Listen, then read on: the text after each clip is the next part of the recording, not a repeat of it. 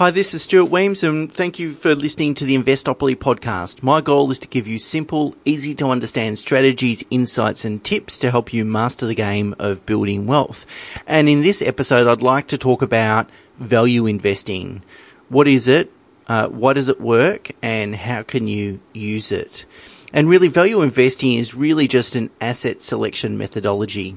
Uh, so that is, how do you go about choosing the right share, property, or bond to invest in? Or putting it differently, if we're talking about shares, how do you choose the right managed fund, for example, if you're not going to invest in direct shares? Well, the answer is that you use an asset selection methodology.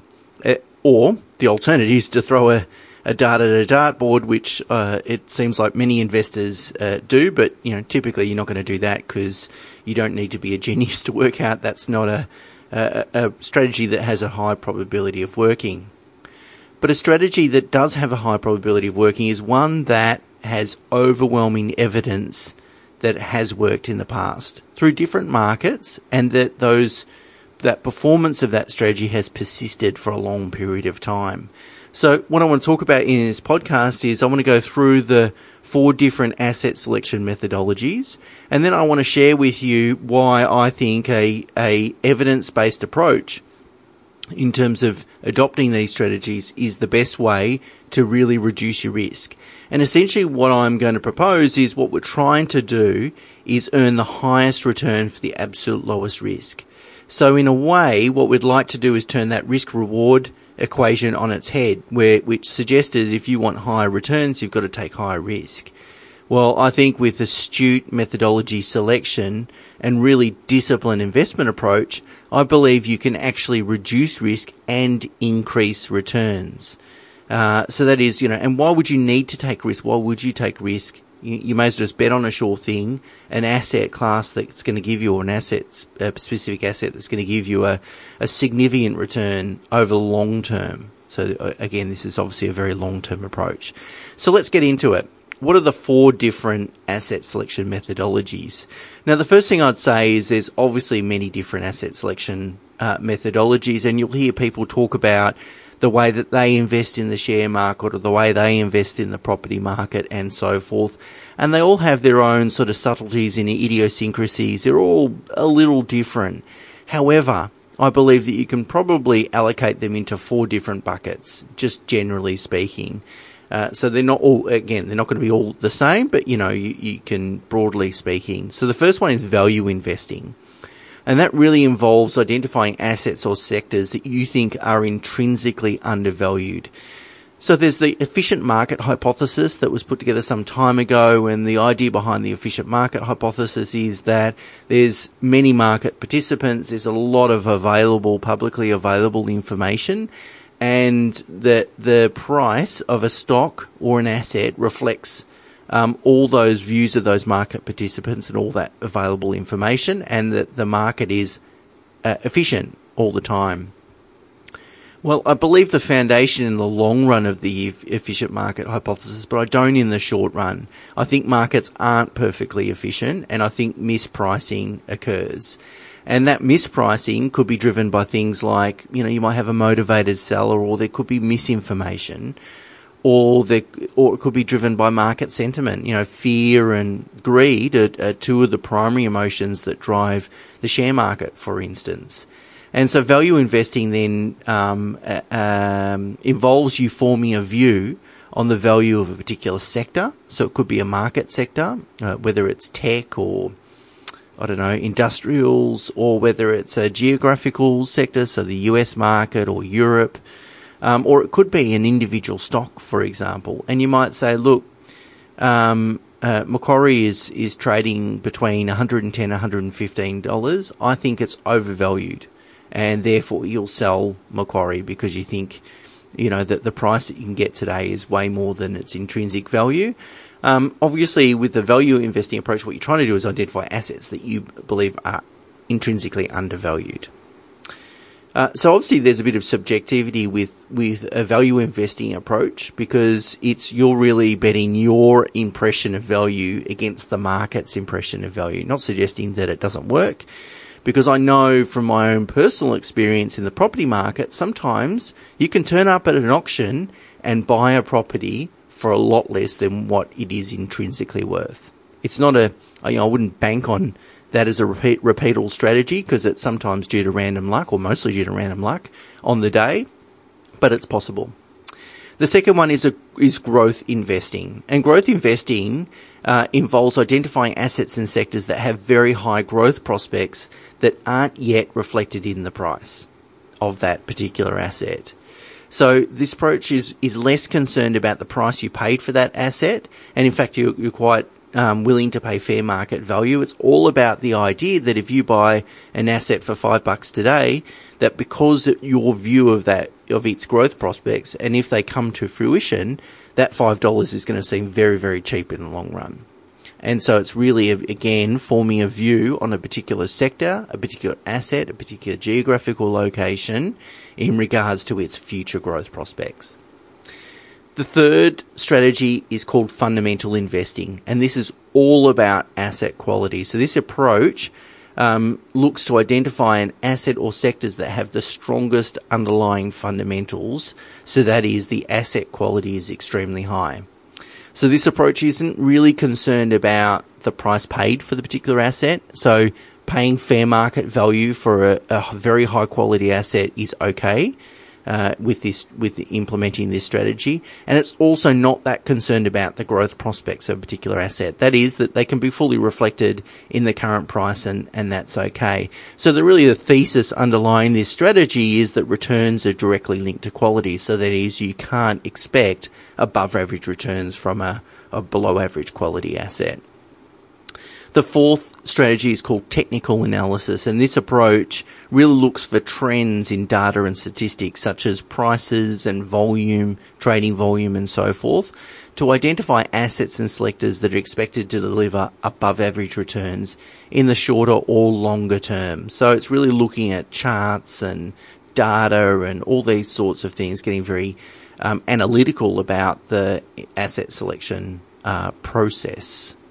Okay, so the four, just to recap, is value investing, growth investing, fundamental investing, and technical analysis. Now, I believe the lowest risk, highest return approach by a long margin is fundamental investing, as as asset quality will typically persist longer than any market mispricing or unrecognized growth prospects. So it's great to pick a growth market or it's great to pick something that's intrinsically undervalued, but it's not something that's going to provide consistent ongoing returns. You know, it's a, it's almost a once-off sort of spurt of growth or realization of value when the market eventually realizes its true value or its true growth prospects. And as Warren Buffett says, or one of his fantastic quotes, that he'd rather buy a wonderful stock at a fair price than a fair stock at a wonderful price. And that's really, the saying's all really getting down to asset quality and it's not the price that you pay, it's the quality of the assets that's really going to determine your outcomes. However, sometimes it's possible to employ both a fundamental value and a fundamental and value approach. So that is, sometimes you can buy a wonderful property or stock for a wonderful price, but you never must never do that at the compromise of the investment fundamentals. So fundamental investing is absolutely critical, and you must not invest without it. But when there's opportunities uh, to uh, uh, overlay a value tilt or a value approach as well as uh, the fundamental, uh, then that's probably the, the holy grail in terms of investment and returns. I believe you can reduce your risk by using evidence-based approach. So what's an evidence-based approach? Well, an evidence-based approach with respect to investing is where the methodology has been proven to work over a long period of time. So, you know, if I came up with an idea in regards to property investing, for example, that you should, you know, always invest in properties that have, um, I don't know, an iron roof. So don't don't invest in any properties without iron roof. Well, if you go and have a look at the data and statistics in particular blue chip areas, I, I reckon you're going to find that there's probably no correlation between returns and the the materials used to in the roofing of a particular property. So therefore, there's not a strong evidence. Whereas if I say to you um, uh, things like the percentage of land value in a particular investment property, and if you go and buy something that's got more than 50% land value, and then you go and have a look at the data, I, I reckon the data is going to show you that higher land value properties typically provide higher growth prospects over the long run. And so that's what I'm talking about using evidence based approach. If we're going to invest, why would we take the risk? Why take a stab in the dark? Uh, instead, adopt an evidence based approach. And you can do that whether you're investing in property, in shares, in bonds, any sort of assets. And in the absence of an evidence based approach, in the absence of evidence that it's going to work, uh, then then maybe it's not something that you really want to get involved in or really uh, adopt. So there's several things to consider when looking at the historical evidence. Okay, so there's the, the first one is um, is it rules based investing? Now, I believe rules based investing uh, is um, uh, much better than any sort of subjective uh, methodologies. So that is that you've got a series of investment rules, uh, such as the land value one, for example, the, the, the previous example, a set of investment rules that you need to apply in order to make your investment decisions, whether to buy, hold, or sell a particular asset or sector. And the benefit of, of rules based investing is it's it's repeatable and um, uh, and and you don't need to pay a genius to work out whether you should buy, hold, or sell. You just apply the rules, and you can backtest those rules as well. You can say, okay, if I had have applied the same set of rules over the last thirty years, what would have the result been? So rules based approach. The second thing is you must understand historic returns. That is, you must, it's great to look at the historic returns of a rules based approach, but you must understand what's driven those returns. Because it could be a series of um, circumstances other than the methodology. You really, what you want to do is understand the returns and understand whether it, the methodology itself has produced those returns or mostly produced those returns, or whether it's just a set of circumstances that may or may not repeat itself that are going to um, repeat those those returns. The third benefit is in regards to a rules based approach, and again, these are things you can look for, is that methodologies and rules based methodologies can be openly critiqued and stress tested. So if I come up with an, a property investment strategy and I write about it in a book or on a blog or um, do some TV on it or so forth, it's out there in the world and people can pick the eyes at it and work out whether it's going to work. And this happens uh, significantly more in the share market than it does in the in the property market. Share markets are, are, are far more studied and critiqued, and, and people put white papers. Academics will put white papers together and so forth to analyse and critique p- particular strategies. And if a strategy has kind of stood the test of time in terms of those critiques, you know, it gives you um, a, a lot of confidence. The last thing is that they tend to be lower cost. Rules based, evidence based strategies tend to be a lower cost and easier to implement. And the reason for that is because they're repeatable and you don't need to go and pay an expensive investment advisor or fund manager in order to produce the returns. Again, you've just got to apply the rules um, and implement uh, effectively. So there you go. In summary, I think adopt a fundamental approach with a value tilt wherever possible. It's um, I wouldn't invest. I wouldn't necessarily make a decision not to invest if I couldn't apply a value tilt. Uh, fundamental investing in itself will be enough, uh, but sometimes you can find sectors or markets, and I'll come back to that in a second. And then once you've uh, adopted to, to to adopt and implement a fundamental investing approach, what you need to do is use an evidence-based methodology that's often rules based, that's been um, tested, that you understand the returns, and that's low cost to implement.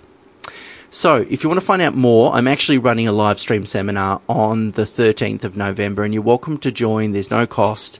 Um, there's a link in the show notes, right at the bottom of the show notes, uh, for you to register for this uh, live stream seminar. So it's on the 13th, Tuesday, the 13th of November, a couple of weeks' time, at 7:30 p.m. So after work, it'll go for 45 minutes, and what I'm going to do is just share my impression of the value opportunities that exist in the share market and the residential property markets at the moment. So, um, using a fundamental approach, where do I see the value opportunities exist? So, as I said, you can click at the link at the bottom of this, uh, the show notes uh, in this podcast uh, to register for that. Okay, until next week, bye for now.